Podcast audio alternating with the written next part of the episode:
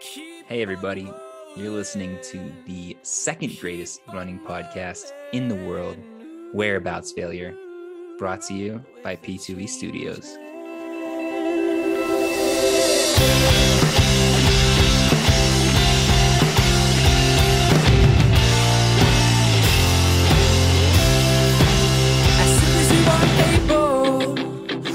I am willing. Hey everyone, and welcome back to the Take Whereabouts breath that Failure, we the podcast for runners that are trying to rebrand the sport of running, My cup is or the the podcast for runners that are trying to enter the witness protection program. I am one of your hosts, Steve Jenner, and I'm joined by Mike Jenner, who is somewhere off the coast of Connecticut. Mike, how you doing? Steve, the boys are back together. Dispel all the rumors that you know we're breaking up and it's going to be a two-person podcast. No, we're all together. We're all in one room, and I just want to share a quick story. So I am in the final stages of moving out of my house in Connecticut, so we are getting very, very close to losing the somewhere off the coast of Connecticut uh, phrase there Which I can't wait Um, to take out of the top. yeah, we're, we're, we're getting there. And um, one thing I, we're selling the couch to the landlord, and my dog ripped a little hole in the couch, so I had to try sewing today, which I have surely never done. And um, no exaggeration, it took me 20 to 25 minutes to thread the needle to sew. And I've always heard the expression like, you know, it's like trying to thread the needle. Threading the needle is the hardest thing I've ever done in my entire life. By the time I got to sewing, I just stopped caring and I just, it looks like shit. It's terrible because I was so frustrated and angry of trying to thread the needle. So, threading the needle is a very real thing, gentlemen. And uh, Mike has been packing all day, and it looks like Yep. he's been uh, he's been ha- enjoying a few beverages while he's been packing. So I'm guessing it's going to be a pretty entertaining episode for Mike. And as always, at the House of Meg, we got Trent Fontanella. Trent, how you doing, bud? Gentlemen, I'm doing well. I was hoping this would be our Boston Celtics victory uh, celebration podcast, but instead, I'll just toot my horn about how I am a master seamstress. I can thread a needle. I tell you that much. There was a time few years ago where I just like had a, a you know a t-shirt I didn't want to get rid of. I just I like the shirt, and then the ties too. You know how little little thing on the back of the tie that you tuck the small part of the tie into, uh, and that little tag thing flaps open taught myself how to how to thread the needle. I taught myself how to sew. So Michael, the next time you have sewing issues, I want you to give me a call. I'm gonna come over to your house and you're gonna let let Trent master master seamstress. Is that a is that a Trent is feminine term? Is there is there I, a thi- I think you're a seamster? seamster. Yeah, a seamster. Okay, I am a I am a master seamster. So you give me a call up and I'll let uh seamster Trent take a take a look at that couch for you. Well, boys, I it's been a long it's been a long time since I've been this excited for an episode because we had USA champs, and I think for the Peak Too Early podcast, for what we talk about for our listeners, it had a little bit of everything. It had great races, it had upsets, it had drama, it had uh just it, it had it had Twitter beef, it had I mean it, it everything you wanted from like a three or four day track meet um, as a fan, as somebody, uh, you know, covering the sport. It had. Now, it could have been better, and we're going to comment on like what parts of this could have been better. But for me, just as somebody that's going to sit in front of a microphone and rant and rave about some of these things and comment on the race, like I think, I think I had more fun watching this this USA championships than I've had watching any of the previous USA championships that I've watched. Yeah, I mean, I think as far as like storylines go, maybe not like pure races and people we like to watch and all that stuff. I think storylines alone, this was better than the trials. Yeah. Just oh, oh, storylines. Oh, yeah. storylines for sure. And Mike, you, it brings me to a point that I want to make here. Like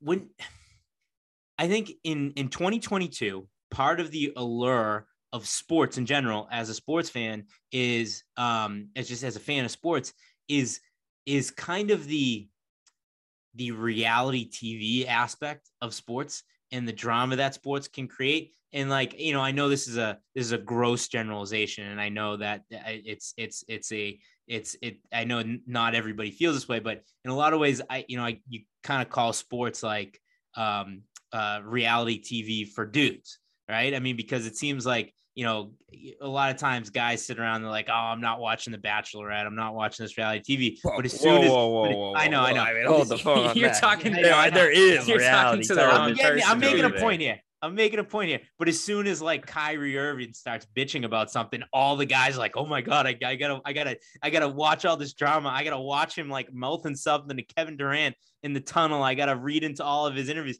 So like, it, it's it's the it's kind of the um the reality aspect of of this track and this this uh, U.S. championships that I think is it, in a lot of ways going to help the sport grow because it had that piece that you know you get you get from baseball you know when when when there's a fight in the outfield over a fantasy football league or you know you get from you get from football because you're wondering like you know what you know what bill and tom are bitching about to each other behind closed doors or you, you, you get where i'm going with this like you had it Yes. in track and field this week So I've always said like the people who complain about sports drama, whether it be like um, players being divas or um, you know uh, controversy or you know allegations or like um, you know baseball had the, like the juice ball thing and steroids and all that. People complain about these sports and say, "Oh, I'm not going to watch this sport because of this drama or this childish stuff." Aren't real sports fans because, like you said, Steve, the drama and these controversies and stuff like that—that's what makes being a sports fan fun.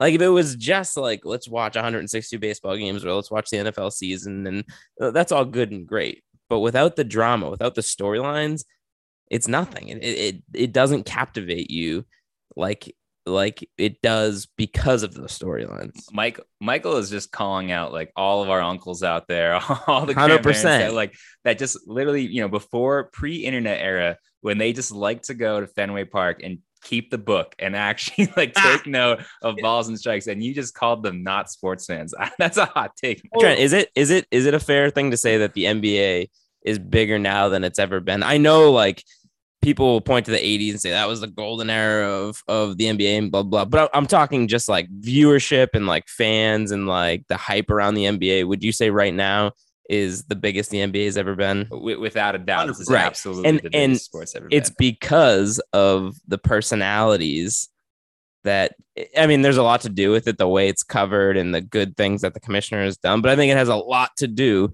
with these personalities and kind of like how they've allowed themselves to grow the sport in that way. yeah, and it's it's not just the personalities, the access to the personalities, right? There is Correct. crazy personalities for the history of the speed. I'm just saying, you know, to your point, uh, regardless of how you look at sports, of whether you're you're invested in the the drama of it, the reality TV aspect of it, or you're following sports, the reality is is you need the personality showing. You need that that reality TV to grow a sport in this day and age. It's just not going to work if you're not showcasing athletes' personalities, and we don't have access to those athletes and to the teams and to the coaches to see what's going on.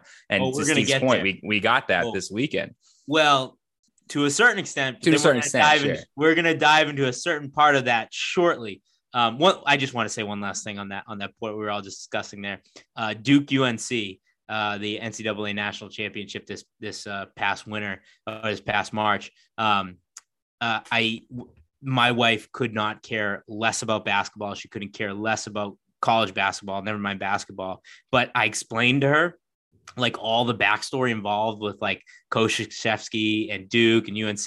And then she was just all in on the basketball game. Like once I explained that backstory. Anyways, I digress. But you know, um, we got a lot to dive into here. I've been, I've been taking, I've been furiously taking, um, just taking notes on the notes app of like all the like topics I want to cover. And I've like deemed this my uh Creed thoughts list, you know, from the office, this uh, Creed Mhm. thoughts.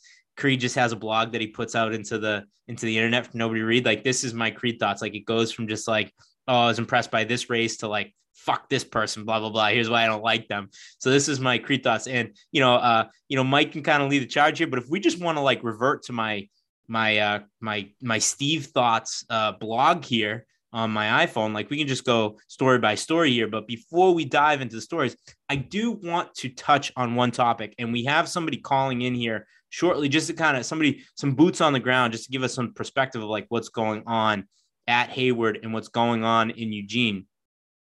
Um, the the fan attendance at Hayward in Eugene was nothing short of pathetic this week.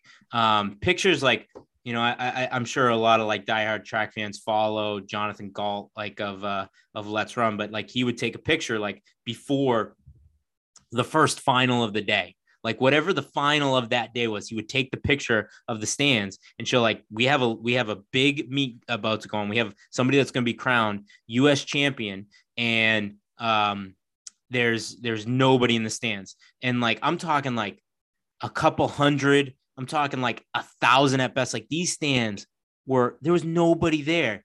And you know, I've I haven't talked about it a ton on this podcast, but if you follow me on Twitter, you know that like this is something I never stop like ranting about is that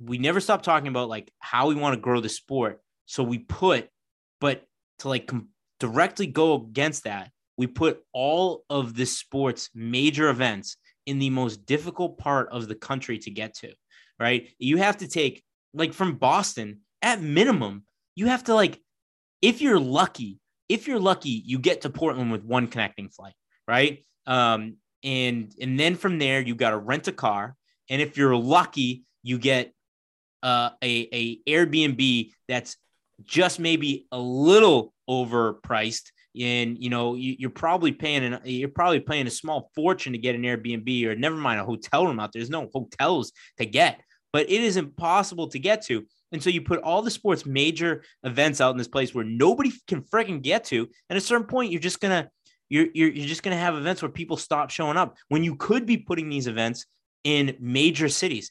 Like there are high school track meets out here in the Boston area that get higher attendance than was at the USA Championship this week.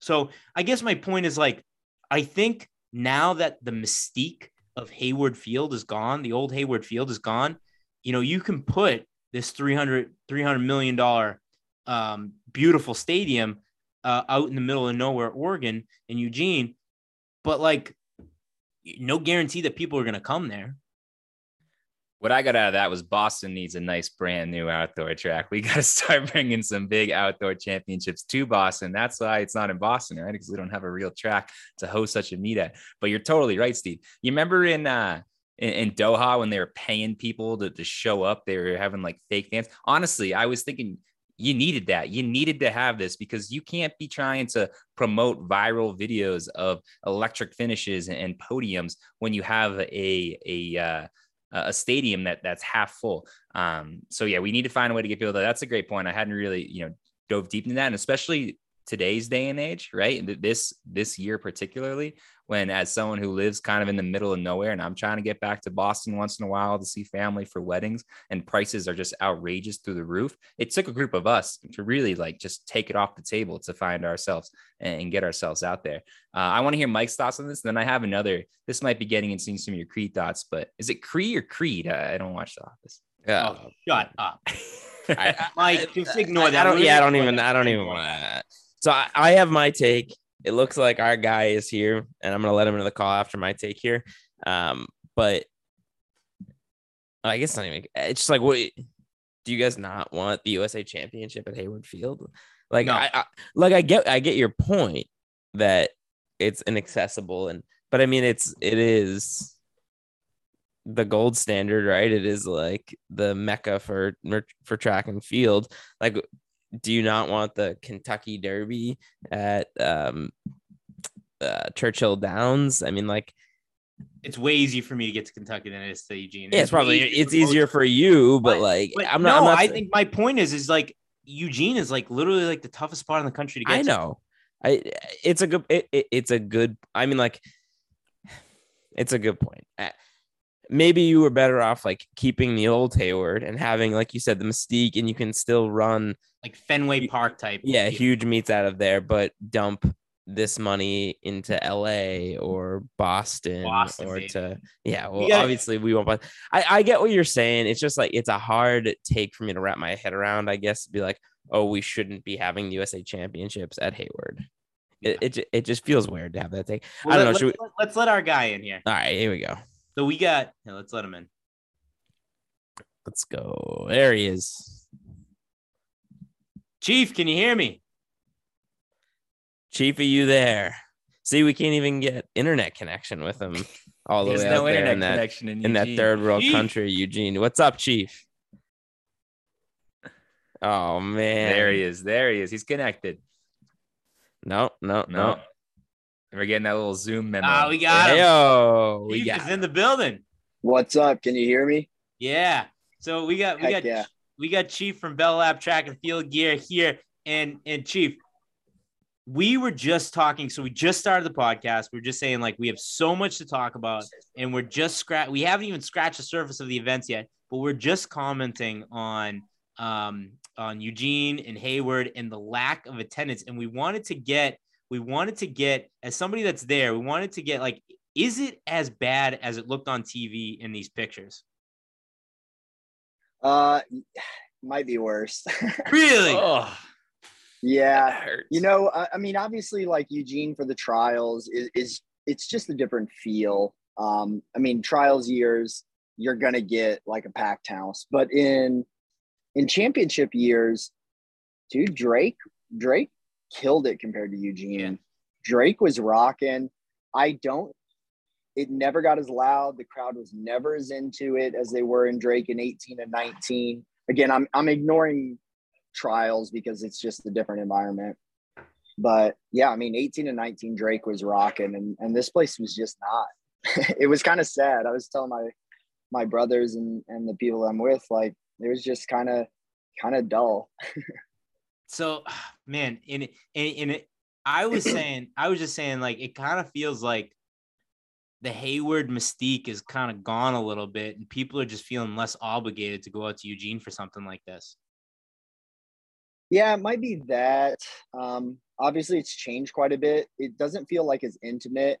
Um, and and then I mean, you've got Prefontaine out here. You've got the World Championships out here. You've got NCAA's out here. And I mean, you know, you guys know it's not an easy place to get to. There's no direct flights into Eugene from anywhere except for Portland. And by the time you get to Portland, you might as well drive. Well, that's the other thing is we said it's it's it's it's arguably like the most difficult place in the United States to get to. Yeah, and there's not enough housing for everyone. Like obviously, um, I was talking to a guy. We were out. We just were on a run. You obviously you meet people, and he said he had 32 hour trip to get to Eugene. that's he dumb. flew from. Why are we doing? Why are we doing this? Like, and Dude, I, I know, I know Nike controls everything, but I don't think Nike wants this. Nike can put it anywhere. Like, what are we doing? I don't. It almost feels like they do because they just spent what they spent 300 million dollars on this stadium. I mean, they wouldn't have. They wouldn't have spent that type of money if they didn't want it here, right? It, it looks pathetic though when you have it on this. Like, like if you want to showcase your stadium, this is not the way to showcase it. It's so nice that you have like five percent capacity on it. It doesn't. It doesn't work. I think I read that the most people that attended now they they count ticket sales, right? So they they showed the numbers on that. I want to say that it was only like 26 or 2700. And didn't they tear down the old place because they said they needed more capacity and the Yeah. it holds less fans now? Yeah. You you Well- mentioned uh, Drake there at the top, and it's like, I mean, maybe that's a better place to. uh, I mean, obviously, you said it was it was rocking the years in eighteen and nineteen, but even just like, it has not the same mystique as Eugene, obviously, but with the Drake relays alone, like Drake is clearly a um powerhouse name in in the track and field community is it like is that where we should be cementing our flag is that what we're putting I, I mean i don't know how much easier it is to get get to drake but like i don't know like i, I just don't no, I don't. I, I, my I don't point is like think i just don't i just don't know what the alternative is like we we and, I, and I, I get everyone's point and like i i understand It's the, It's the struggle, but I don't know what the Chicago, alternative is. New York, LA. Boston, No. Chicago, New York, LA. Do one of those cities. No, Austin, not Boston. Yeah, Austin, maybe. Texas. Okay. All right. Austin because like it's easy to get it. It's easy to get to. They've got Southwest. You know, their their hubs You're right. Austin, right? So Southwest flies there and every other airline. So Austin, Texas, and UT. They've got enough. Uh, it's you know it's the the state capital. I think is Austin, Texas, right? Or am I going crazy? But um, they've got enough housing there. Clearly, um, LA. I mean, the didn't Sac Mount Sac just build that huge stadium because they were going to have the trials there, and then and then uh, USATF backed out. So there you go. You got New York or you got LA there. Um, I could see Boston maybe. I don't. I don't know the outdoor scene there. I mean, indoor scene like you guys could host anything and everything, right? Right. uh, New York, they've got what is what's the stadium out in New York? They just had the New York Grand Prix there. That's pretty good, and clearly there's enough there. But I think you could do Austin um, because it could kind of take over the town. I think LA would get it's West Coast, so you'd have like weird time zones Yeah. and um, you know it's it's tough for the people coming from the East Coast and vice versa, right? If you have it in in New York, you, Nike people will be pissed. They got to fly from Portland and you know four hour time or three hour time change. so I think the the middle ground is you know find one of those cities, Austin, um, I don't know, Nashville, Chicago. although Chicago doesn't have a great place to host it.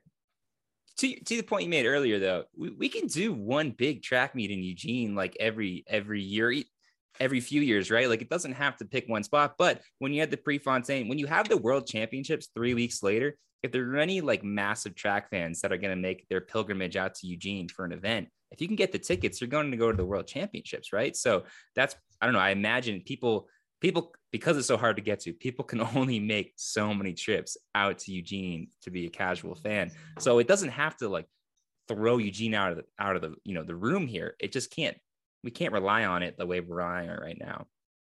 Let me ask you guys something. When was the last year that the trials were not held in Eugene, Oregon?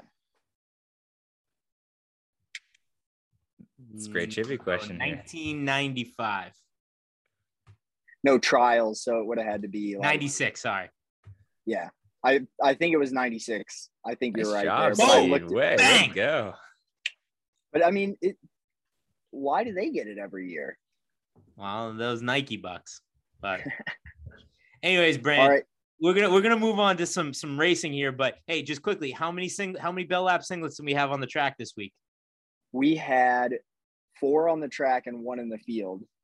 Okay, very nice. Love and it. if you if you're not already following Bell Lab Track and Field Gear on Instagram, you got to do that. Wait, right what are you now- doing if you're not? It's the only place where you can get like real legit pro gear, pro singlets, like the the highest end stuff available on the internet. You can get it from cheap at Bell Lab Track and Field Gear on Instagram. Chief, thanks for coming on, buddy. Have a good one, boys. All right, enjoy the rest of your time out in Eugene. We'll do. All right. All right, there we have it. So it was worse than it looked on TV. So that tells you everything you need to know. Um, so enough, enough bitching and moaning about Eugene. You know, we, we've we've we've been down this road. Um, I am gonna go grab a beer, and then do we do we want to dive into Steve thoughts? we could dive and see can i bitch and moan about one more Yeah, go responsible it. party for the lack of fans here Why don't, why don't you get a beer and I'll listen Yeah. to Trent bitch and moan. Steve doesn't need to hear this. So I think part of the blame of this needs to go on the athletes themselves. There are too Okay, many okay. athletes that don't treat the USATF you know, Oh, championships Trentilton. as I, we're gonna we're gonna probably dive deep into this. We're gonna get into it. Yeah, and so get- this is just my preview. This is me gonna get my bitch and moan out of the way, and then I can have a conversation, you know, better about it. But too many athletes treat this like just another race. There are people dropping out of finals because they already have their world qualifying. There are people that are that are in there pacing their their teammates and then dropping out of, of like the men's 5K, for example. Like if you want people to show up and treat this like a national championship and get rowdy and get excited and spend all of like your vacation money for the year as a track fan to get your ass out to Eugene, Oregon, I expect to see athletes on the track and in the field competing like it's a national championship. And it's not. It's like they're at any other, you know, significant meet, and some of them are in there for a great workout, some of them are in there to try and get a, a decent time. But there are not enough athletes out there that are like, I'm competing for a gold medal. Uh, and that's how it should be treated. That's how we need it. If you want athletes, I'm sorry, if you want fans to show up, I need all the athletes to show up. Yeah, I mean, there's obviously one egregious example that we're gonna get Sure. into. I'm I'm not gonna jump forward in in, in, in Steve's notes here. Um, I I don't know how you fix the problem, right? Because it it's an incentive thing, like right, like what is the incentive for the athletes to to treat it the the way you're saying? So it is an athlete problem, Trent, and I agree with you, but it's also like an industry problem, and the it's like incentive is the Saudi Arabia Public Fund comes in here and just puts The big ass LIV purses on these LIV track and field, baby. Let's the go. LIV USATF track and field championship. But again, that's a great point, Mike. Other than money, I don't know how you change the athlete culture where not enough of these guys are treating it like it's a, a real championship. Um, but you know, I guess that's that's for the three of us to sit here, have a few beers, and figure out. But I mean, I have a billion thoughts on on this, and we're gonna get to it. Like I said, in Steve's notes. But Steve, you mentioned me. Like I, I mean, obviously, like I have my notes here that we could run down. I, I, I prefer. I I think. I sometimes the whole structure thing and let's go this race to that race and let's talk about how the. Yeah, I, I really don't like doing that. I think we should just crack open your creed notes and let's just let it rip. Let it rip. And and and for the people out there, uh, I did Google it. It's Creed with like a D at the end, like Apollo Creed. So Oh my god. All right. So, I mean, we're we're kind of gonna go in chronological order. So we're gonna start at the beginning of Steve's thoughts and just kind of go down the line. We might skip a li- around a little bit if some of like the notes are interconnecting or whatever. But we're gonna start off with somebody that's talked about quite a bit on this podcast, and our guy Cole Hocker didn't make it through the first round. Reigning Olympian, the guy that has locked himself in Hayward Field for the past year, refusing to leave Eugene for any sort of competition to prepare for this moment, to prepare to get a US championship, to prepare to go to the, the world championships at Eugene. And he will be there, but he will be watching from the stands. So now this is somebody that I don't know. It's been an interesting topic on the conversation the past cou- uh, topic of conversation the past couple months. Um, Mike and Trent are big time Cole fans. Um, I have made That's not true. That's not true. Uh, you're tier fans. That's right. Yeah. that's- Um, but I, kind of I kind of have been getting on the Cole train. I've been on. That's actually a great nickname, the Cole train. the Cole train. That is a good one. But you know, I I get. I guess uh, you know. I'll toss it to your guys. I'll. I'll leave it at that. I'll leave it at that. Is the guy that you know probably the favorite coming into this event. You know, has made a big deal out of staying in Eugene, not competing, and just preparing for this moment to not even get through qualifying. Like, what what do we have to say about this? I mean, if you're the prodigal son, if you're the anointed one, if you are, uh, you know, the the big up and coming guy, you cannot let this happen. Like you, Cole Hocker cannot. And I'm not saying he can't lose. Like if he had lost in the finals, we wouldn't necessarily. I'm sure Steve would have, of course, taken that opportunity to uh to, to slander in any way he possibly could. But we're not sitting here talking about him losing in, in the finals. I mean, you you you can't not qualify.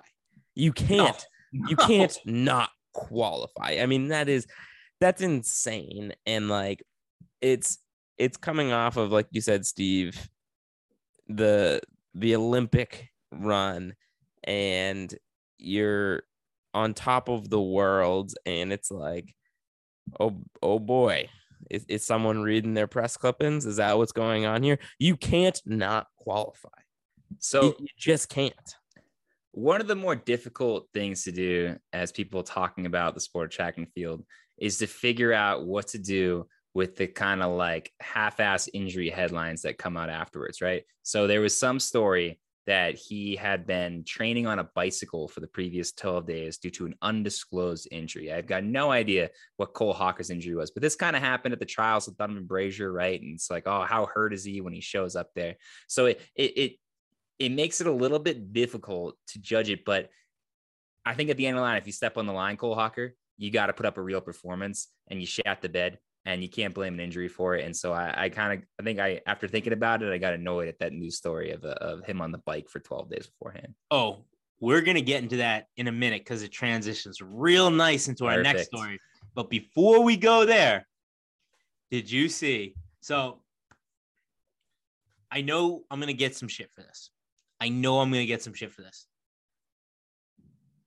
I think I might be a Fauble fan now.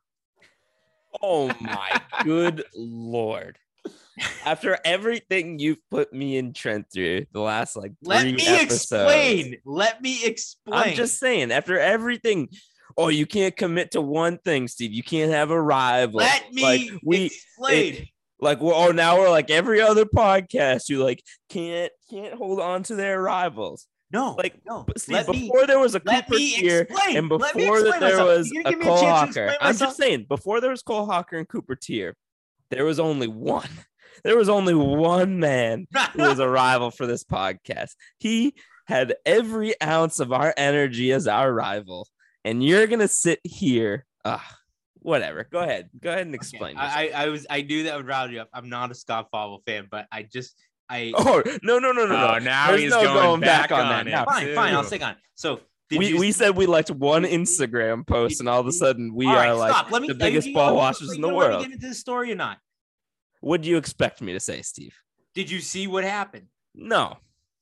Okay, so he kind of went on this guy, you know, a marathoner, a fan. At this point, he's just a fan of the sport, but somebody who is a, a pro athlete in this sport goes on, takes to Twitter to say it's almost like only doing time trials and dodging real races doesn't doesn't teach you how to actually, you know, race.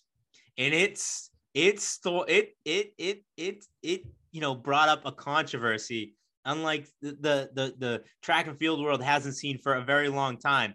Some people coming to Fauble's defense, most of the Hocker Teare stands coming to try and destroy Fauble. But you know, before we kind of go down this road and we dive too far into it, you guys were kind of giving Cooper Teare the the you know you were you were giving him a pat on the back for a jokey post. This is actually legitimate shade being thrown at somebody. You know, uh, somebody big in the running world that's throwing legitimate shade at somebody else. Um, it- it's something that probably a lot of people want to say they can't and they don't. And the most unlikely of heroes in this situation, Fauble, comes from the clouds to deliver a knockout blow. I love it. I love You I- love it too. You love I, it too. I, I, I do. You're right. I do love it. The, here's my only problem with it, Steve, is it's a great sentiment and it's the right thing to say in that moment.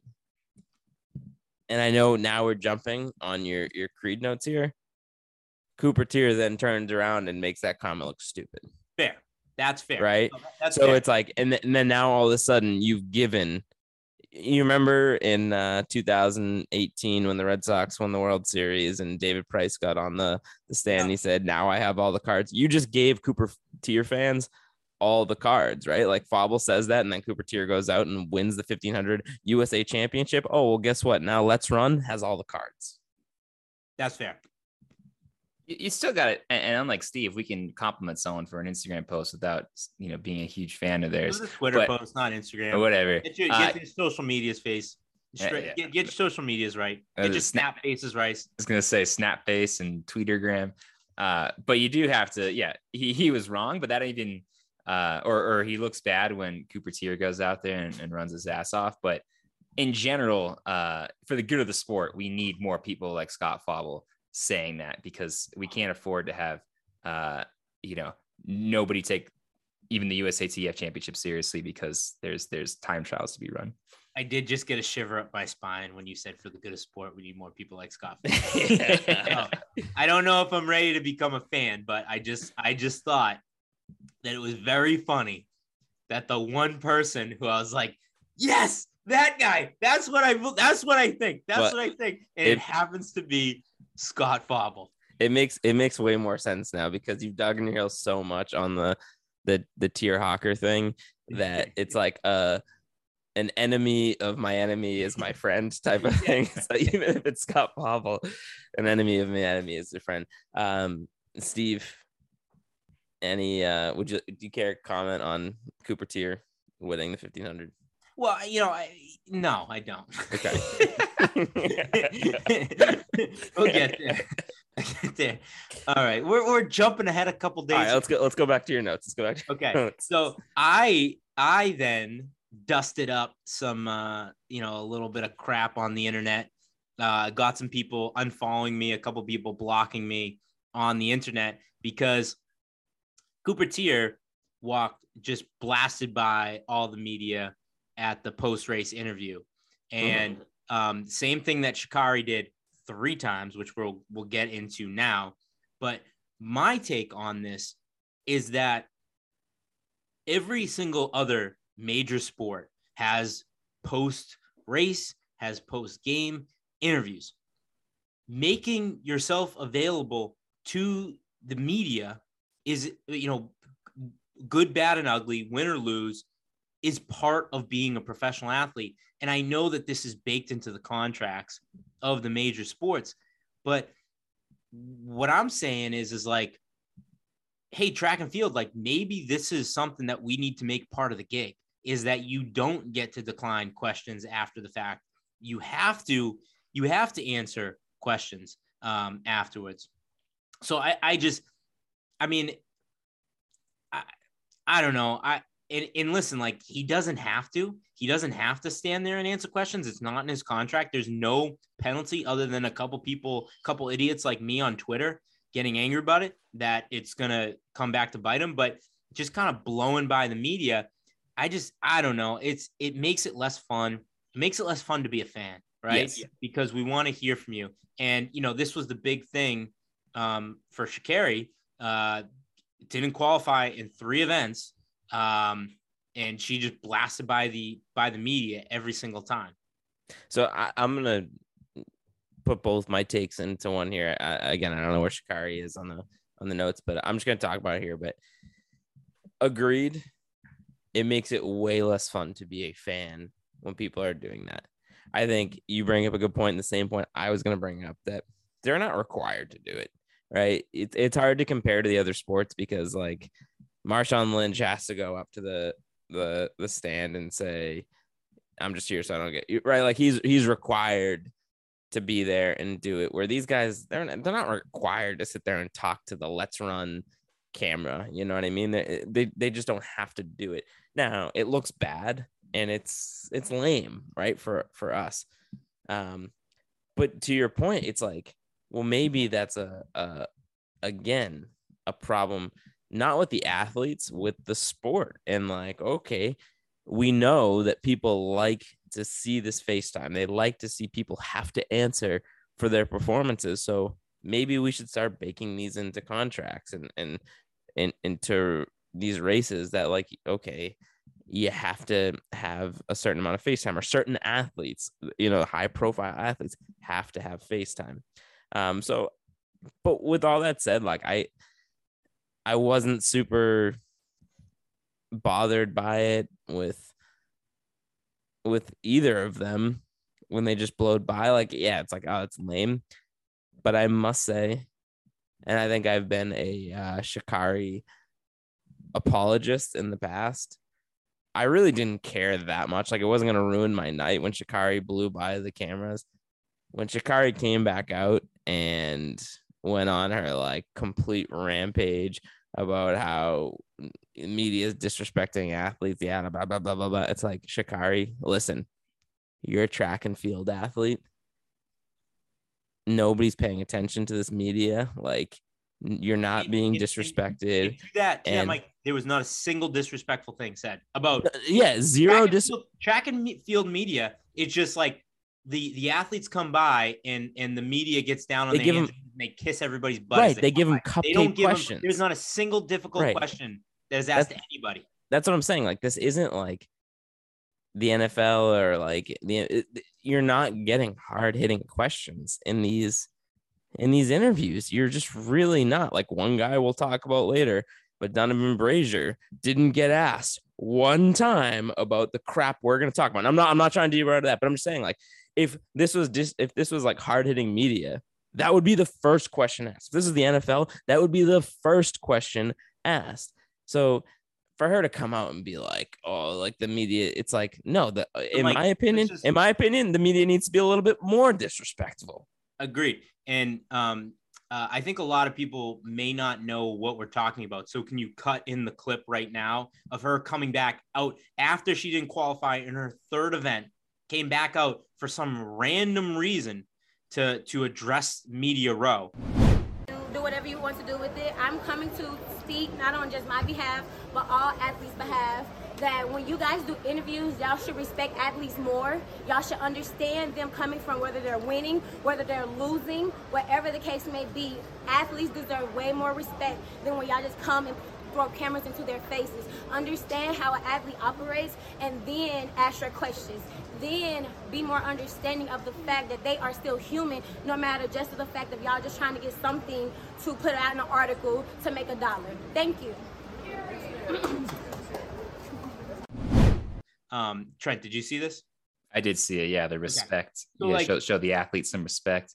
So like here here's what I am trying to understand what she is talking about. And the best I can come up with is she's commenting on the media commenting on the fact that she didn't comment on her race.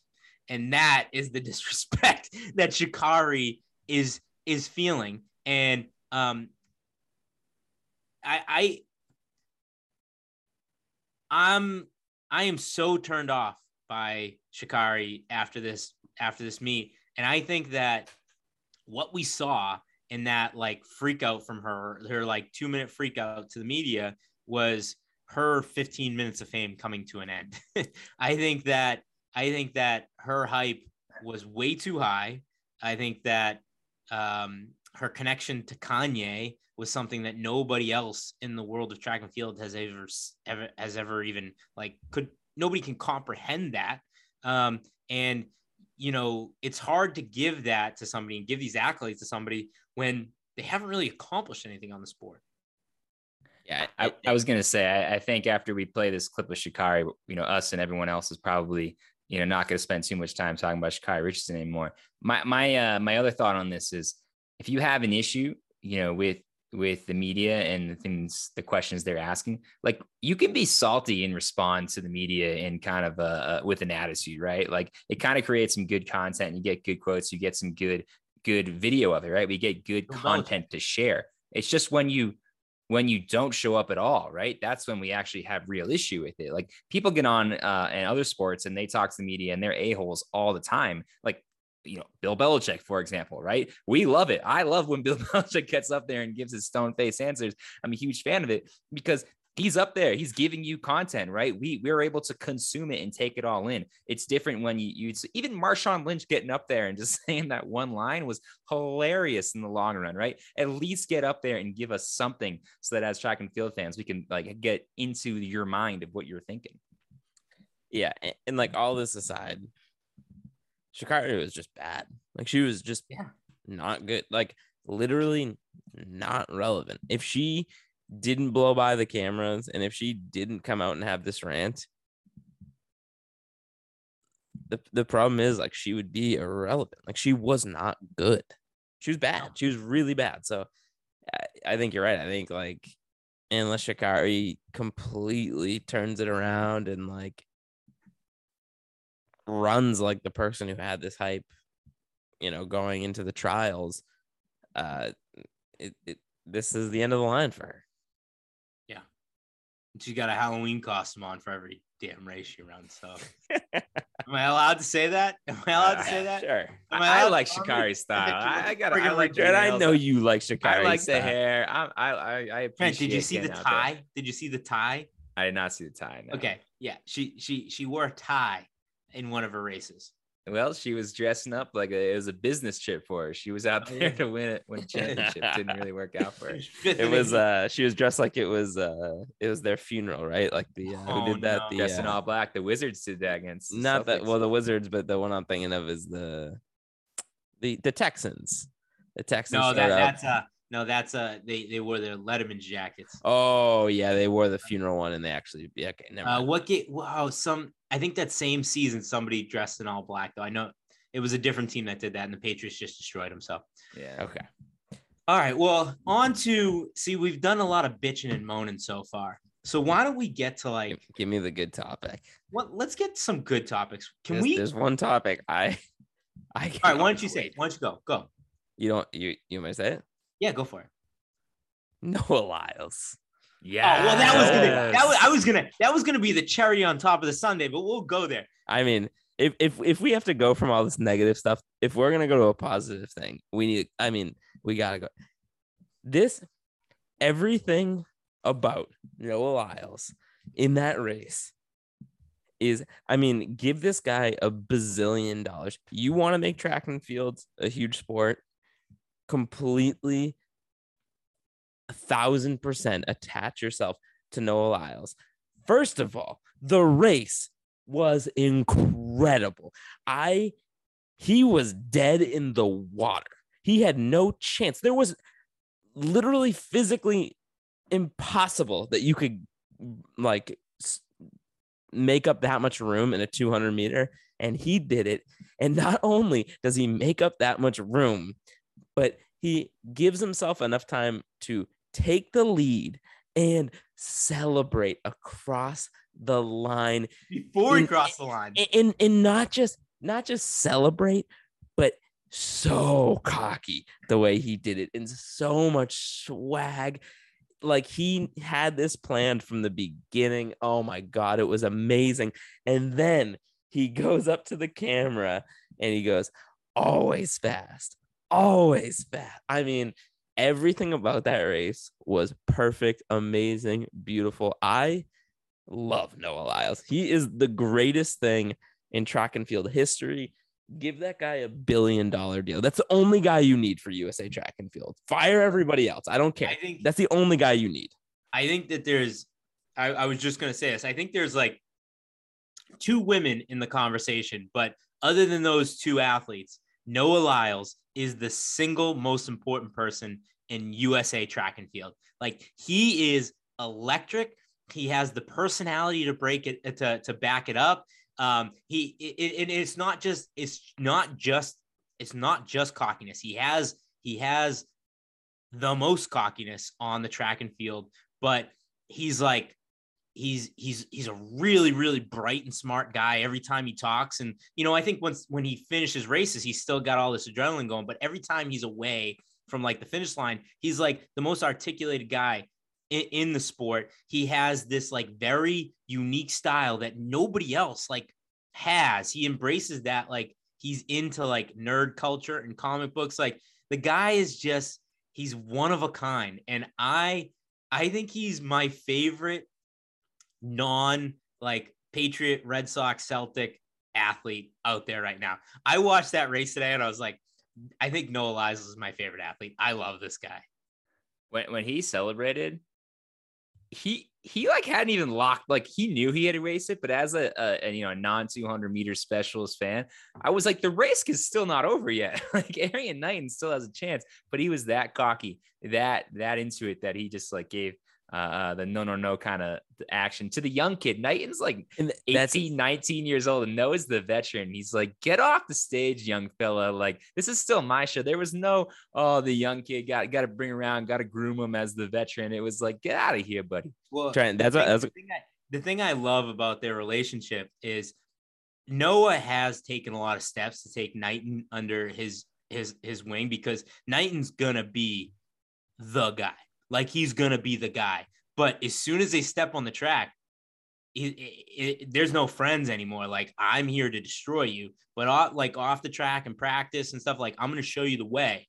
But like as soon as that gun goes off, I'm not showing you way. I want to beat you now. I mean, I don't know. I don't know if you ever recover from something like that. You got this like 18 year old kid who's got this huge lead in the USA championship and just watches it dwindle and just gets embarrassed across the line. He that that dude might be done. He might be done forever. They're showing all these stats of like where Usain Bolt was in the 200 meters versus where Erriyon Knighton is in the 200. And they did this for like two days straight. It's just kind of unfair because Usain Bolt is a 100 meter runner and he did the 200 as something like extra that he also was like, oh, I'll also go over here and be the greatest of all time in the 200 because I can. So like when they're showing these stats of like where Erriyon Knighton was at 17, 18 versus where Usain Bolt was, it's not really fair. But they're talking about Erriyon Knighton at like he's Usain Bolt for the entire track meet. And then Noah Lyles comes in and just shushes him across the finish line. It's great. Love every second of it. So yeah, we I, I you know we jumped ahead there, but I'm I'm glad we did. Um Vibes are back, baby. Yeah, no no Lyles. And and one more comment on that. I freaking love that Noah and his uh his brother. What's his brother's name? His brother's um uh uh Joe Joe uh his brother my Joe Josephus. Some I think it's Josephus. Um, next to each other in lanes in the finals cool. in, in in in USA Championship finals. That's awesome. It's awesome. I just thought that was that was so cool. Also, tough to be Noah Lyles' brother, though, that you can't even remember his name. I know. and, I and like know. he's he's still like in the final heat at the USA Championship, like one of the best sprinters in the country, and you don't even remember his name because his brother is just the best, He- He got third place, so he's gonna be on the he's gonna be on the squad. and you don't even remember his name. Right. wait, did he? I just pulled up the results right now. No, No, I thought it was. I thought it was. I thought it was Lyles, Erriyon Knighton, and it wasn't it. Um, he got third. I'm out. You know, there's a chance I'm looking at. Uh, oh, I might be looking at. a. never Oh, mind. Take that out. Can you scratch no. that, Mike? I'm Oh, looking at a qualifying no. result. I was trying to quickly pull up the results to see how he did. Yeah, it was Kerley. the It was Fred Kerley. here. Yeah, Fred Kerley. That. Yeah, you know, mistakes get made on the podcast, right? But right. his brother came in fifth, so that's still like pretty damn good. Yeah. There he is, fifth place. Um, and since we're talking about like some of our, we're talking about our favorite people in the sport. We're we're gonna keep jumping around here. So let's just jump right to Sydney McLaughlin. Sydney Okay. McLaughlin goes out there, breaks her own world record, and I've like, I mean, we talked about it during the past Olympics, but um, I've never been like a huge 400 hurdles guy, but it is one of my favorite events in the sport now, and it's a big part of Sydney McLaughlin. Like what she, like she got me into the 400 hurdles. Like she made me a fan of this event, and um, it's just fun to watch her watch her run, and she is just so smooth. And like they're even like commenting on the broadcast, we're like, ah, she's not really pushing. I don't know if she's going. I don't know if she's gonna have a chance to go for her record. And like next thing you know, she they're coming around into the last hundred. He's like, they're like, oh my goodness, she's got a chance to do this. And it's just because she embodies like smooth is fast, fast is smooth. And it is just it, watch her glide over the hurdles. Watch her, you know, when she's powering down the the straightaway, she's not choppy. It's all power. It's all smooth. Like she's she's just a, a treat to watch. And she comes out here, breaks her own world record with nobody on her, with nobody on her heels, nobody pushing her. She kind of does it on her own. So just incredible to watch. And th- it- uh, you think there's a, a world record for how many times one person has broken the same world record? Because Sydney has got to be like getting dangerously close to that. It feels like every time she runs, she's breaking the world record. Like, Yeah, how many and I mean- times can you break one world record? How old is she? She's still really young, right? Yeah, she's I don't remember, but it was surprise. It shocked me when they said Yeah. how young she was because she's she's been on Gatorade Like bottles for early years now. twenties, but- right? Give, give me a second. I think she's like 23 or something, right? I will tell you exactly how old she's 22 years old. she's that is- 22. That is 22. So- insane. so, like, That's insane. very like and i feel like it happens a lot in track and field where like we're promised the next prodigy in this event and when sydney was 16 so we're going on you know six seven years ago it's like oh this is the next prodigy in the hurdles. And and you, you got to take all that with a grain of salt because i feel like it happens a lot in track and field where they're like oh this is the next person. This is going to be the next greatest of all time. And it's just like ah well we'll see. She's somebody that has panned out. Like that she when she was 16 years old she was the everybody was saying she was going to be the next greatest of all time and she is as a 22 year old she's the greatest of all time in her event so and, Uh, and just continuing to get better too. It, it, every time he steps on the the track, like uh, Mike was saying, the, the world record is is threatened to go down. So uh, there's there's gonna be big things coming up from her. Um, no Dalilah Muhammad. Check out that for a little throwback from the Olympics. We had them won two uh, a couple medals in the Olympics, so know her. But uh, USA women's 400 meter hurdles is like got to be one of our strongest events going into the World Championships. I don't know if 100%. Muhammad will run there, but well it's easy when you got the greatest of all time that's right. But on they they said this on the broadcast, and I couldn't believe it. But it's like if it, I'll I'll, I'll say it. If it was anybody else, I'd be like, that's just straight. There's not a chance. But on the broadcast, they were saying that when she's done with this world championship run, when she goes and gets her her gold medal, her her you know best in the world, just in a, in a month here, um, she's then going to take a break from 400 hurdles and she's going to set her sights on running the 400 meter world record. She's just going to be like completely different event. I mean, I, I mean, it's still one lap, but to go from no hurdles to hurdles, like that's unprecedented. Like that doesn't happen. So she's just going to be like, okay, I'm going to take a break from doing this and I'm going to go try to break the 400 world record. and she'll be awesome at that too. At Steve, that tells me at 22 years old, she's just bored of Yeah, being better yeah. than everybody. I'm so good at everybody. I'm so good at this event that I just gotta. I I, gotta just- find a way to like make myself more entertained doing this sport. Yeah, hundred percent. All right, what do we got next? We going? All right. Well, let, going let's fun, let's we going let's- fun or angry? let. I mean, let's continue with let's continue with like um, you know, prodigies, potential goats.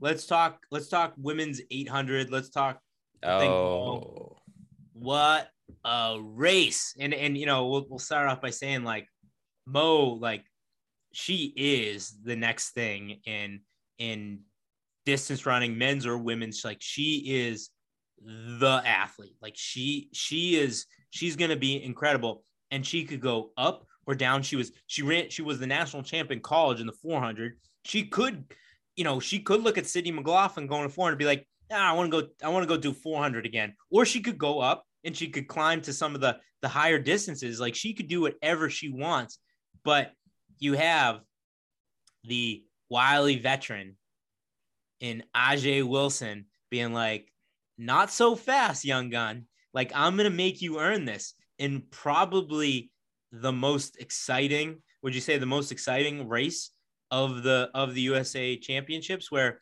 you know pretty Mu close, yeah. Mu does her thing. She leads the entire race, and Ajeé comes up on her on her shoulder down the home stretch, takes the lead. Looks like she has it locked up. She's gonna win it. Mu finds another gear and nips her at the finish line.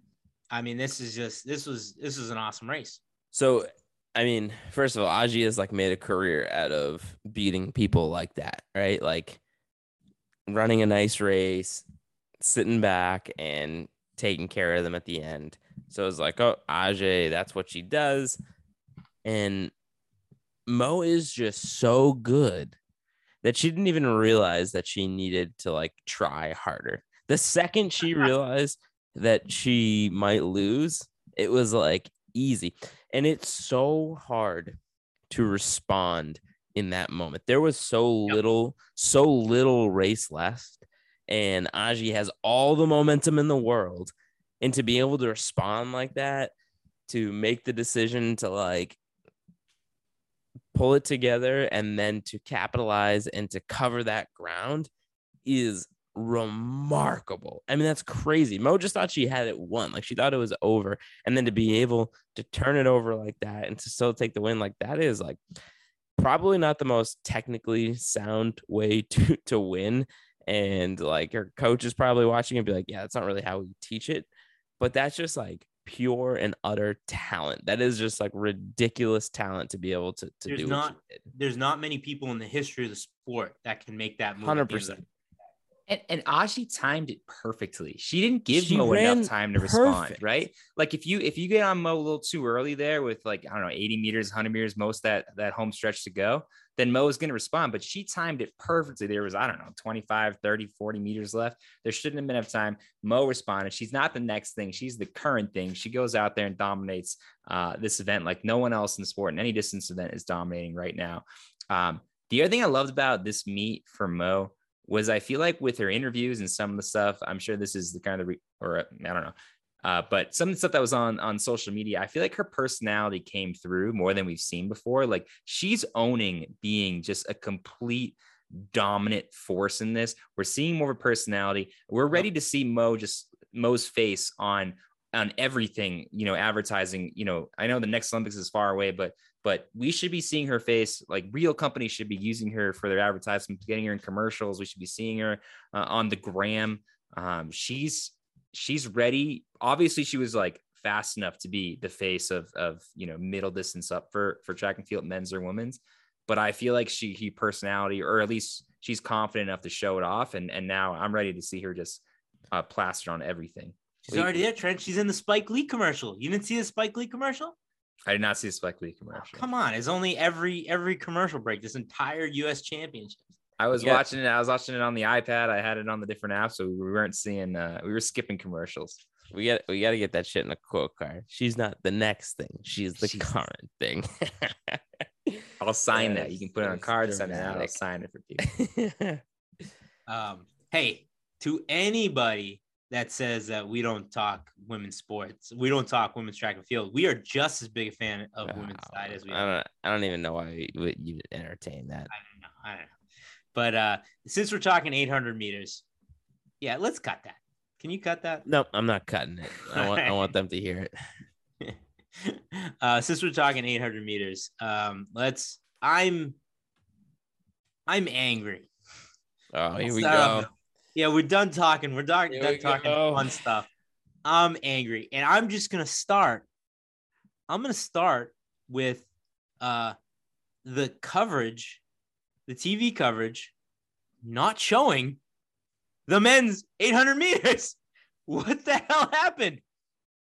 Uh, it was like I know that the golf ran long, but then they just cut to Bryce Hoppel crossing the finish line in first place. They didn't show the damn race. And they didn't even show a replay of it. What I mean, what happened? you have to have the wherewithal to be able to delay that, right? To be able to just Is is the men's 800 meters not like one of traditionally the most one of the most if not the most exciting event in Well, the sport? and Steve on a world stage, it is Yeah. like for What? American men's distance running, it is like our premier event right now, I right? mean, like this I is the this is as important of an event as it as you get for men's distance running. we should be sitting here breaking down our boy Bryce Hoppel doing Bryce Hoppel things um because he has a very unique race style which we love but we're not able to all we get to see is him cross the finish line which hey I'd rather see Bryce Hoppel in first than not in first but I wish we were able to watch his damn race Did you guys have a chance? So I I was not watching live. I was watching the replays afterwards. So I watched the race. Did you guys have a chance to Oh watch? yeah, it? I went I went back and watched the race. I haven't I haven't been able to So Go. you go ahead. go Mike. No, no, you go. So the race was was typical Hoppel fashion. He was pushed there a little bit, and then he comes in and through. But the most important part that you need to know, Steve, is that Hoppel shows a little bit of fun personality at the end. He gave I don't even know what his, his celebration was, but as he's crossing the line, it was kind of like a half salute, a half point, and so Hoppel comes through. It was like you knew he had the race, and then he was being challenged by uh, I don't have a who was the guy that came in second, Michael? Do you have that in front of you? Yeah, give me two. So- you so keep talking. I'll give it. It was to a you. typical Hoppel race, right? He he's in great position. He knows exactly where he needs to be. I think he was probably in like second going around to like Mike was it Koech? It was Koech, Koech. exactly. Yeah, Koech. Yeah. So so Hoppel makes his move coming around the the the last you know 150 or so, and then all of a sudden Koech like challenges him, and Koech is right up with them side by side as they come down the home stretch. And for a second, we're like, "Whoa, is is mm-hmm. Hoppel not going to take this?" Hoppel then has that extra gear, like kind of like Mu had, uh, turns on the jets a little bit more, puts them away, and then gives this weird, I don't know what it was, awkward celebration, but at least it was a celebration. It was like, here we go, Hoppel. This is your event now. Donavan who? Like, this is what we need to see. And, and he showed it for us. So I uh well first of all Clayton Murphy stinks. He he stinks. Um and you know you you say like a traditional Bryce Hoppel race uh, like I don't know like maybe it was because I knew he won going into like watching the replay but it just like never felt in doubt. Like he kind of controlled the race. He was right where he wanted to be and we're so used to like Bryce running someone down and like out leaning them at the line. And it was like, you know, going into 150 left to go, he was in complete control of the race, exactly where he wanted to be. It was like, it's over. Like it's already over. And then on the home stretch, he pulled away from the the the crowd, like won in pretty commanding fashion down the stretch. Like I don't know. Like again, it, I could be biased because I was watching it already knowing that Bryce won, but it just like never he never felt that threatened. I mean, that, that, so I think if you watch it again, Koech was right there with like, you know, and that's, that's, that's the amount of confidence we have in Bryce Hoppel that even when there's a guy like on his ass like that, that's, Yeah, but- you know, You're used to him like coming from behind, and, like so Sure. to have that that little room and like yeah, I know Koech was coming a little bit, but there was too much room, I think, to be worried about Bryce. I, I don't know. Again, I, it, it's tough for me to say because I can't go back and watch this race unbiasedly. Like, right? Like Mhm. I know I knew Hoppel was gonna win, but it just it never felt like it was in doubt. I don't know. Uh, can we get to an important topic on this race and really a lot of the Adidas athletes? What the hell was that that kit they had on that had like the suspenders kind of overalls They've action? been, they've, been, was- they've been rocking that for a little while. And I think they've been rocking that for the past year. I, all right. Well, listen. I I haven't paid attention to it closely enough because when you look at it with all the screen time, it's like more shiny than I realized. It look that's the Halloween costume right there. Is these guys with suspenders on? we we I think I think it was Sam Prakel that we had this conversation with, and it's like Adidas kids kind of stink. They do. They're the worst. They kind of stink. They never. I, I don't. It's yeah. They stink. I, I don't know. Like, I've never been a fan of like the Tin Man kits. Like I feel like they should have awesome kits, but like the Adidas kits stink. They they're just not good. Yeah, they're like eh, I don't know. They, Um, you know what? You know what it is? It's the uh it's the European like German influence. They try to go Yeah. to like techie look and not enough like Yeah. um uh, do we do we get to the yeah. elephant in the room here? well it's not an elephant. We, we gotta talk about it. We gotta Like- talk about it. I'm I'm gonna I'm gonna start this. He, he's dead to me. So let's give for the people that don't know what we're talking about. I love that that's how we're starting this this part of the the, the story here. Uh, He Steve, So- he is dead to me. I am not happy. I am. No, I no, no, no, no, no, no, no. He is dead to me. I am out Alright. on Brazier. I am out. I am, I am. I've, you know, we've always kind of played this weird game because we're like, oh, Brazier's awesome, but like Hoppel's our guy. No, no, no, no, no, no. Hoppel is my guy. I love Hoppel to death. He shows up to races. He run races. Brazier is a baby. He is a whiny baby, and I'm done with him. And he thinks he is like hot shit. And listen, I get it. I get it that he is good. But when you just don't compete, when you avoid Bryce Hoppel every single chance you get, and then you pull this bullshit move where you run the prelim just to get to the worlds, just so you can go and you don't compete at the USA Championship. That is dog shit. You have, you know, one of the best competitors, if not the best competition you're going to get on your home stage right there that you can race against and you can get reps in and that you can fight for a USA championship in Bryce Hoppel and you avoid him again. I mean, this is crazy. This is crazy that we've gone this long that we've had to say so many times. How many times is Brazier going to avoid Hoppel? He is terrified of him. He is a baby back bitch, and I am done. I am done with Brazier. He's dead to me. I put him on my list. I am done with Brazier. Done.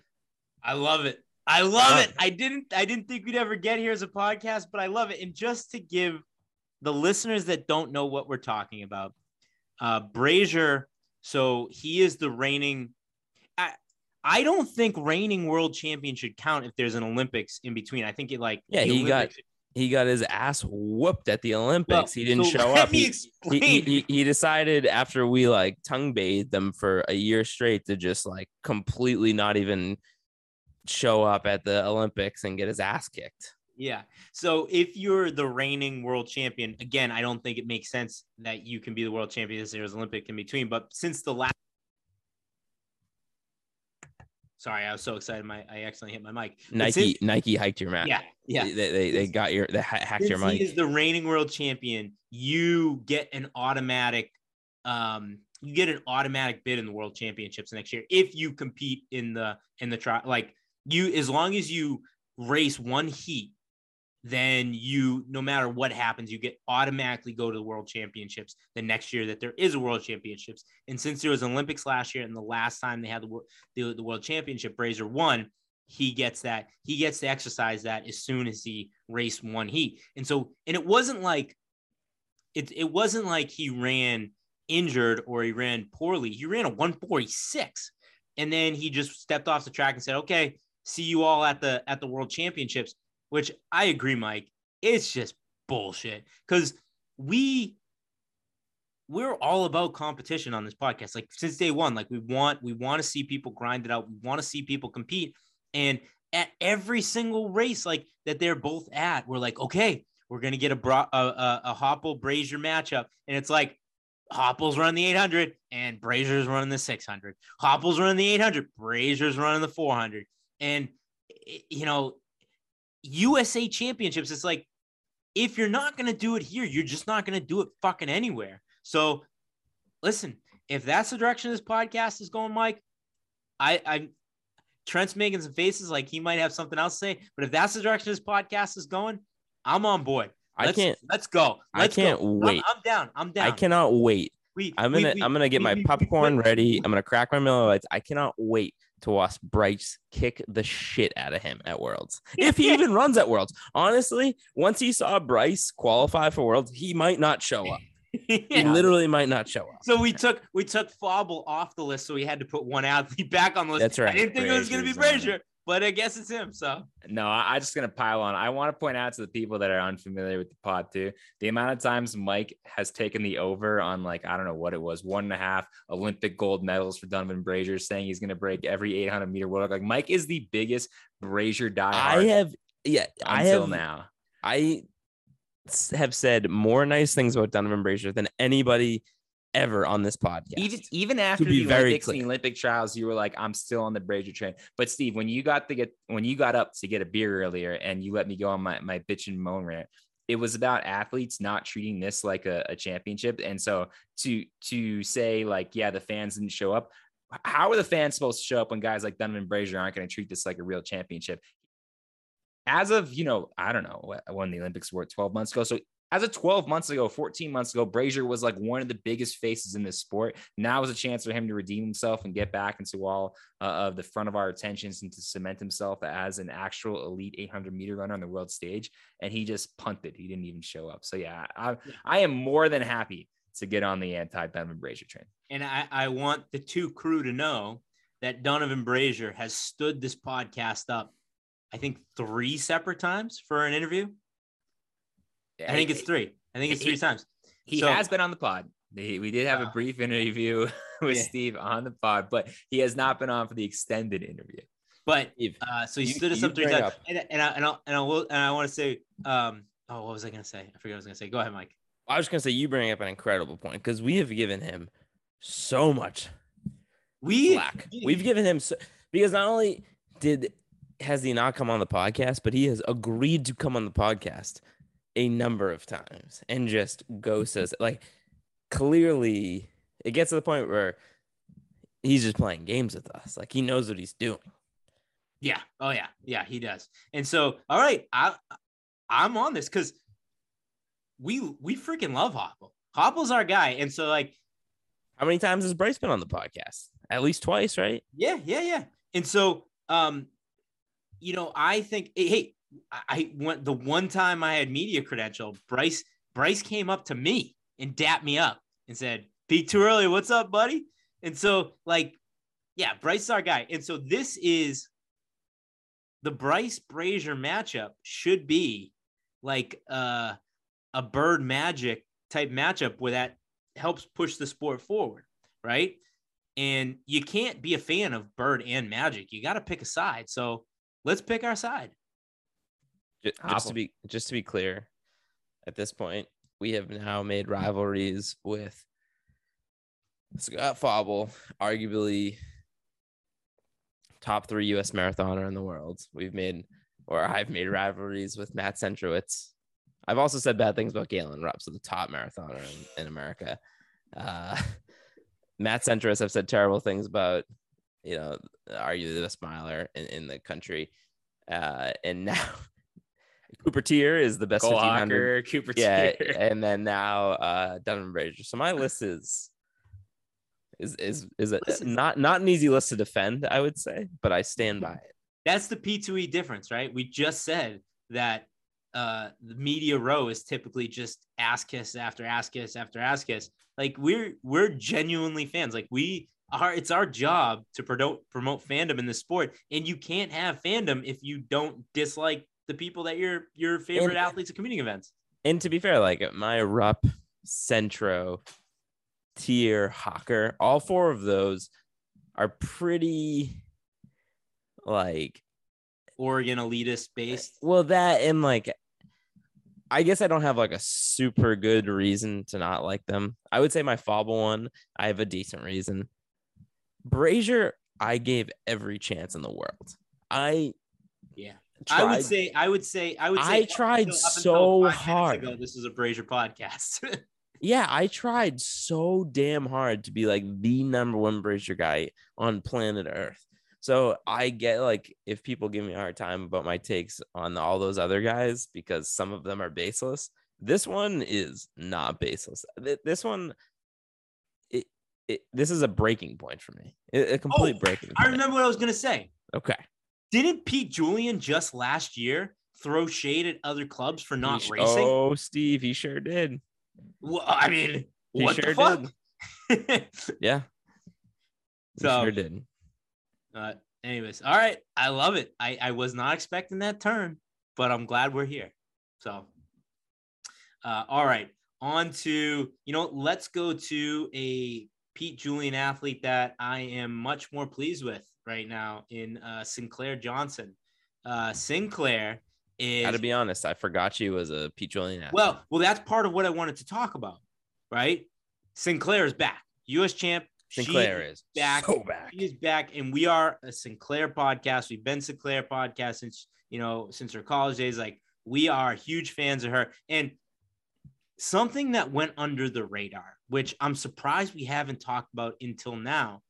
The switch, her leaving Bowerman, was not like there was not a big enough deal made about that. It was just like kind of one day she was just part of Union Athletic or uh, Pete Julian's team. Um, it was ju- it just kind of like happened overnight. Nobody really talked a ton about it, um, but they were bringing up some really good points in the broadcast. I was like, um, uh, Bowerman is much more of a strength based program where uh, Pete Julian is more of a speed based program, and so it makes more sense for her as an athlete. But I just thought uh, you know, I was watching that. I was like, I know she's not part of Bowerman anymore, but I just like it's just registering now that we've never talked about on the podcast, and I've just I haven't gave it a ton of thought. and it's kind of a big deal.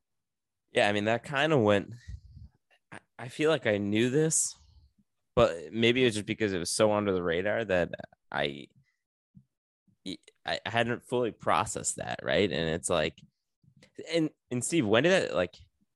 Is there any correlation between when that switch happened to kind of when she has, you know, she went to a slump, and then the Oh, yeah. last six months or so has been back, like back to full form, back to the Sinclair from a year ago. I think it's a direct correlation. Okay. I think it's it's like a perfect correlation. I think you know. I mean, she at the trials last year. I mean, she finished. She did not do well at the trials, and she was in a Bowerman singlet. And you know, she now she's in a Union Athletics singlet, breaking four in the fifteen hundred, and you know the the our our best female fifteen hundred And- meter runner that we're sending to uh to to Worlds. and she ran that race perfectly. Yeah. Like 2AT perfect. The the move on the backstretch to I think she came into the backstretch and like Uh, first of all, on the inside in like fifth or sixth place, kind of like looked like she was boxing a little bit, was able to squeak out, made a perfect move on the backstretch to put herself in second going into the turn, hung there in the turn, and then outkicked on the home stretch. I mean, like every piece of the finish of that race, the last 300 meters of that race could not have been run more. Per- like if you write a textbook and you want to show somebody how to run the last 300 meters of a race, show them that race every single time. Every high schooler who's a miler should watch that race a bazillion times. That is exactly how it's done. and when you and she was going into the last 300 um just because I, I, I we're talking tactics and i want to bring this up and and she's the outside's kind of moving a little bit but she's on she's in the second place on the pole and it takes a lot of um patience it takes a lot of confidence to be like no no this this is gonna break up a little bit i'm gonna get i'm gonna get my opportunity to move here it's not now where i think a lot of people in that moment panic and try to break out and they completely screw up their last lap. But she stayed right on the pole. She let the race develop in front of her. And sure enough, she had her opening and she went. And like that's something that only comes from just, like I said, being ready to run that type of race and just having the knowledge and confidence to make it happen. Yeah, she she sounds like she's got a better training plan for her. I think she's got a little bit more experience under her belt now. And it, this kind of felt like a, a torch passing for me. It felt like Sinclair was, you know, rightfully finding her place as our top 1500 meter runner. Uh, Ellie didn't have herself a very good weekend. I know she's probably, you know, proven to be maybe a better 3K, 5K person, but uh, she did not have herself a killer weekend. Um, you know, Shelby's unfortunately not in the picture right now, but Sinclair, it felt like this was her finally. And, and we, we, I mean, credit to us. We've been a pro Sinclair podcast for a while now. This was her like taking the 1500 meter belt and, and tactically running it the best, but also pulling away and looking like nobody else could even compete with her speed down the stretch there. I think I think Ellie's uh uh being a New Englander like myself, um, more of a strength based runner. I think the heat beat her up pretty good out there. I think it was a warm weekend in Eugene. It definitely was. It was hot as balls out there. It was, they were showing like 92, 93 on the track at some points. Ellie, there was, yeah, I mean, that, that probably played into it. There was a point, I don't know, you know, 12 months ago or something, uh, where she kind of looked unstoppable though. No matter what the weather, no matter who was on the line next to her, it was like, man, is Ellie going to be like the best, you know, and how many events can Ellie be the best American female runner in right now? Um, and you know, I'm not, I'm not trying to, to bury her in her grave right now, but uh, it wasn't her weekend. And somebody like Sinclair just comes out and, and is, is putting blazing fast times down and running super smart that, um, that'll be a fun, you know, head to head, I guess, moving forward. Same with, you know, Cory McGee still doing her thing. So, um, but it, yeah, just, just fun to see Sinclair finally kind of take that belt. Cause I think we all knew she had it. Wish Heather Heather MacLean was in the mix, but can't have everything out there. Um, know who I wish was in the mix, Steve? oh, Shelby. me too. Add, add that to your, to your takes that people don't get excited about. yeah. The, the anti censor, anti rev, anti Cole, and then pro Shelby. Listen, if you tuned into peak too early to hear what everybody else is talking about, you tuned into the wrong podcast. So, um, All right, let's we, see We should else. probably not talk about Christian Coleman. Oh. Uh, yeah, we can we can we still that. skip that one? Although you know, let, let's do a quick little thing on Christian Coleman. Love seeing him back, pro Christian Coleman in general. But what that was another Donavan Brazier moment. Just decides not to show up. That was bullshit, man. If we want to have a real championship, we need our best athletes running finals. That, that's what I'm saying. Yeah, we'll, we'll just we'll skip that one. um, all right, fine. Let's talk men's 1500 meters. Can I can I start on this one? Go for I, it. I, but I kind of want I kind of want Steve to start though. All right, you go ahead, Steve. Well, so um oh, here's where I'll start on this. Coming into the last turn, we had let's see, uh uh Prakel, Gregorek, and Wynn all in the lead, and it was an awesome race. So And then and then it looked the like that was- turned off. coming into the last turn, it looked like that was gonna be the podium. Prakel, Gregorek, and Wynn. That was it was looking great. All right.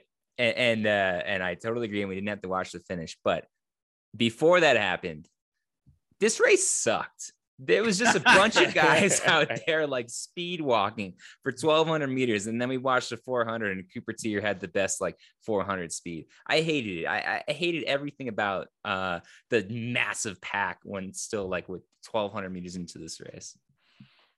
And and Trent, did you see like at the very like in the um I think it was with 300 to go or something like or 300 into the race. Um uh Teare was like pretty boxed in and he was like pointing and they just like let him out of the box. Did you see that? It was like, what are you guys doing? Like this guy's gonna mop the floor with you, and you're just letting him have his way on the track with like what lane he wants. Well, well, they already decided that someone like him has has the opportunity to take because they all just decided to, to jog out. I know that that's advantageous to some guys in there, right? Like I like Henry Wynn, I think runs well in, in uh, a strategy like that. But I mean, come on, no nobody even tried to like mix it up in there, and so you might as well just give them the the, the red carpet to the finish line. Like it, it felt for a while there, it felt like men's 1500 meters was in really good hands. And you watch this race and it's just like, fuck. I just, this was like the least entertaining event of the entire track meet. So I don't know. And I, uh, I, Henry Wynn and Johnny Gregorek, they just frustrate me. Like they're my guys, and I love them, and I like I know they've both shown the ability to be throw crazy fast times down. Johnny just like hasn't been able to get in the mix in year like literally years now. And then Henry Since we had him on the podcast. yeah, I mean, honestly, since he, yeah, since he ran that 349 at BU, like he just has not been able to get in the mix. And then um Henry is just like he's so he's an absolute roller coaster ride. If I you're love, Hen- if you're a I love Henry, Henry, but he has, he, he, he's a spaz in terms of like where right. his rate, like, dude, I'm watching him like, guy, settle down, stay in your lane, settle down. He's just like bu- bouncing around everywhere. He's in lane one, he's in lane three, he's in lane two, he's in second place, he's in last place. The guy just is a spaz on the track Yeah. sometimes. And like he's the opposite of Sinclair. Like Sinclair runs the perfect race. Henry eh, technically terrible race. And that's he's a roller coaster. Like he one race you watch him and he looks like he could be uh, you know an, an Olympian for for the 1500 and then the next race you watch him just like yeah this guy like you said he's a spaz and he just like he- he'll never be able to figure it he's just the, those two guys for me are very frustrating to be fans of and then my guy sam you he know was the only he was the only person that showed any sort of aggression on the track. Like hundred he was like and he he was he was like all right if this is what we like if i don't if i don't take the lead then this i don't stand a chance so credit to him to jump into the front and being like well somebody's got to make this race hundred percent. It's like, like we've talked about a million times. Sam will always be there. He's the most consistent racer in in the country, but he's just like he's an absolute competitor. Always puts himself in a chance, and yeah, like he I don't know. I I love watching Sam race. I know it didn't work out for him. It's like tough for me to say those things about Henry and say those things about Johnny and then like be praising Sam, but Sam is the ultimate racer and I, like a, a guy like Henry and a guy like Johnny to me are way more talented than Sam. But Sam is a better racer. Like he is a great racer. So it's like I I don't know. I love seeing him out there. in in in the state of international racing in the 1500 meters. We talked about it just on last podcast where guys like ollie guys like kerr it's a all out balls to the wall effort with perfect tactics. And i just look at a race like this and it's like yeah Teare i guess is going to compete but it's just like we don't after that it's a steep drop off before we have anybody that can really get in the mix there. So. I mean, the only you we have to give Cooper credit. Like he is the USA champ, right? Um, but I mean, if you're looking at a guy who's going to compete at a international stage, like you said, with the state of the international stage right now, I mean, Hocker was probably your best bet, right? I mean, if you have to choose between Teare and and Hocker to to compete at that stage, the guy who has the best chance to compete at that stage didn't qualify for the finals, which sucks. But like, I mean, yeah, Teare Teare's USA champ. Do I think he can run? I mean, maybe he can prove us wrong. I don't know. Right? Like, can can a guy who's a a, a 5K specialist win the USA champ in the 1500 and then go compete with these Kerrs and Hoare and and like I don't know. Maybe but I don't think so. I, I I don't think Teare has that in him to compete with those guys. And if he tries to pull what he like race the way he raced in this race that's not gonna work. That's not gonna work against those guys. Absolutely not. I would have liked to seen Cooper hop in the 5K too. I'm, I'm not sure, you know, like on a world stage if he's he's gonna be better suited for the 15. So I didn't like that. I also was disappointed with our guy, the Goose, too. I thought if anybody mm, uh, had a chance to kind of like yeah. compete on the world stage out of this crew, especially with no Hocker in there in the finals, um, I was hoping for a little bit more out of your red. Yeah, and I just I just hate I hate not having Engels and Centro in this mix like those are two guys that every time, you know, this time year comes around, I want to see competing, love them or hate them, right? Like it makes it more fun. It certainly makes it more yeah, fun. there's just two personalities where it's just like you kind of come to expect in this event. So I don't know. I don't know. Disappointing, but all right. Well, I, I think that's the end of Steve thoughts. Mike, do you have any do you have any I don't, I don't really have oh. anything to say on it, but I I was a little bit um not critical, but not ner- I don't really know what the like after Grant lost the 10k, I was like, oh wow, eh, you know Grant losing that's crazy. Grant comes back and he wins the 5k, so it's like okay, you know yeah. I mean like he okay whatever he finished second in the 10k. It's like let's not pretend like Grant is not the the top distance runner, you know, 5K, 10K guy in America. He is. He got beaten the 10K. It happens. He was on a crazy winning streak. He came back in the 5K to show everyone, hey, listen, I'm I'm going to Worlds in the 5K, 10K, and I'm your best bet to compete in both of those events. And that's true. Even though he lost in the 10K, he's still our best bet to compete in both those events. Let's have Grant on soon. Yeah, we got to get Grant back. uh, but besides that, no, I mean, we pretty much hit all of my notes.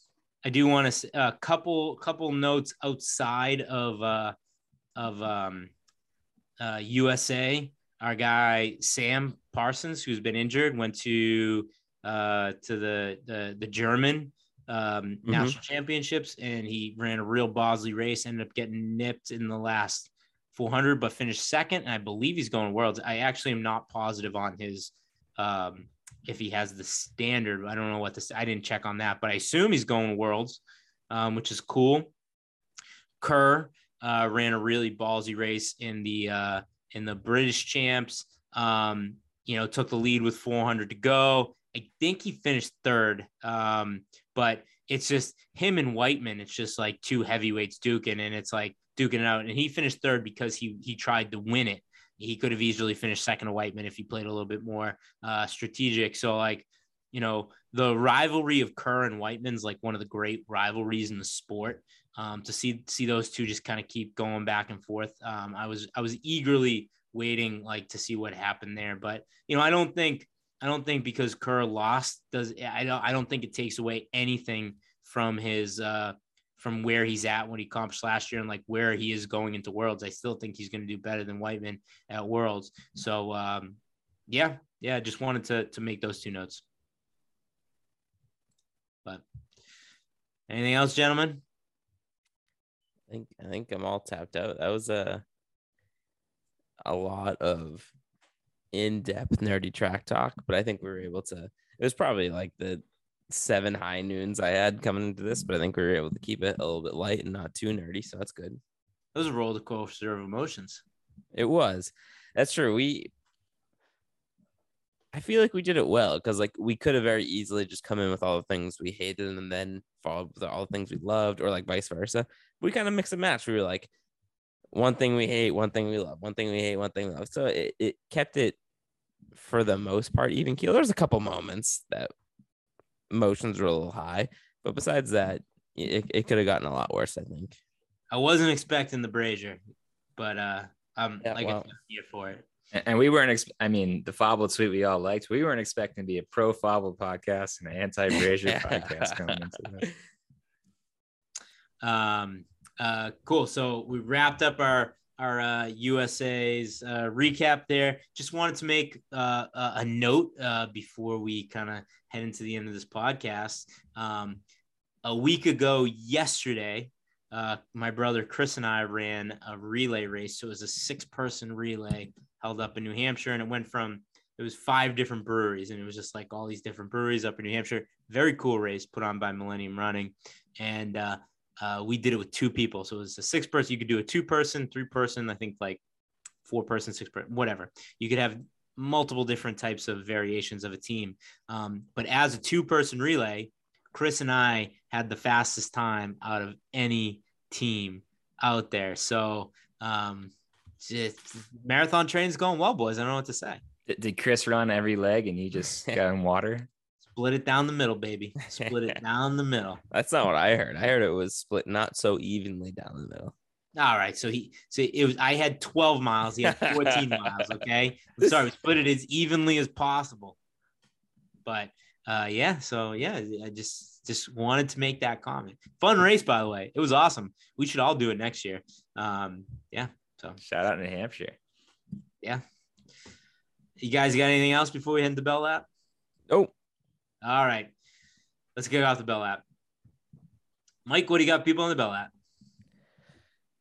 well, Trent, your Celtics lost it for us. Uh, and I say that because it's your Celtics now. For a while, we took ownership back of it, uh, you know, the, the three of us. But now that they're losers, I, I put it back on you. Your Celtics lost us. However, my Red Sox just rattled off a 19 and 4 stretch. Um, so, yeah, I mean, I think just reminding the Celtics who who uh the best team in Boston is after those bums stunk and uh just keeping an eye on the Red Sox. Trent, what do you got for people on the Bell Lap. Shout out to uh, to two crew member and uh, my fiance Megan. She ran a, a 15 kilometer. Started with two crew members. That's right. she ran a, a 15k trail run at the uh, Jackson Hole Mountain Resort today, but it, it was pretty fun checking in for that. So it goes about halfway up the ski resort, um, but you you, uh, you check in for the race, and, and Megan asks the person like, "This may be a naive question, but do I need do I need bear spray for this race? Because you know we're, we're meandering trails." And the woman just responds like, uh, no, there's there's 150 people in the race, so I don't think the Bears will give you trouble. There are four moose in the area right now, um, so watch out for that. There is one bull moose, but he, he's a little higher in elevation last time we checked. So I think you're good to go. I was just thinking, when's the last time you guys have entered a race where you had to ask about the bear spray and then they give you warnings to keep an eye out for the moose that are running back and forth across the trail? Uh, so it was a pretty cool event. Very, uh, I was unfortunately, it, it really, you guys, you guys should be scared for me for Indianapolis because that got my itch going. If I want to get like the competitive juices going, I need to start in the start line and see people running up the resort and dodging a moose on their way. So, uh, uh, shout out to the event, shout out to Megan, and, and watch out, fellas. Well, We got 18 weeks left, just so you know. Like a that's like a whole year to go. Um, shout out Bull Moose Party, by the way, Mike. Hell yeah. Um, yeah, yeah. My bell lap was if you're not betting the Red Sox right now, you just don't like money. So that's my bell lap. Um, and also uh DraftKings, let's get our app together. Let's get the lines up for world championships. Um, Mhm. uh, you know, Crouser minus a thousand, minus two thousand. I'm putting my entire net. Just put your entire net worth on Crouser. You're gonna make money. That's a Um, good point, Steve. I'm, I'm picking a bad time to move out of Connecticut. Yeah. Um, just drive up to Pelham. Um, oh, Sure. quickly, we had our boy Chief on. Um, they had lines on DraftKings had lines on Prefontaine Classic because of Chief. His friend wrote an article saying what the lines should be. He emailed it to DraftKings, and DraftKings used the exact line. So I, this was supposed to be a topic on a, on a podcast a couple weeks ago. I forgot about it. And I'm just remembering it now. But we should get working on an article to create the lines for Worlds and mail it to DraftKings. Crouser plus plus two thousand. I was, I was about to say maybe maybe shift them a little bit in our favor. No, no, Crouser plus like th- uh, minus 350, right? Yeah, I'll take yeah, I'll that's take it. That's sure, fair. that works for me. So, um, so anyways, if any like if if there's any perspective like uh odds makers that want to work for DraftKings, start making track and field lines and start sending them over there and and copy us on the email so we know it's coming. Um, but uh, other than that, boys, the athletic integrity unit is at my door, and I gotta go get a burrito. Mike, hit me with the is on a vacation far away. Come around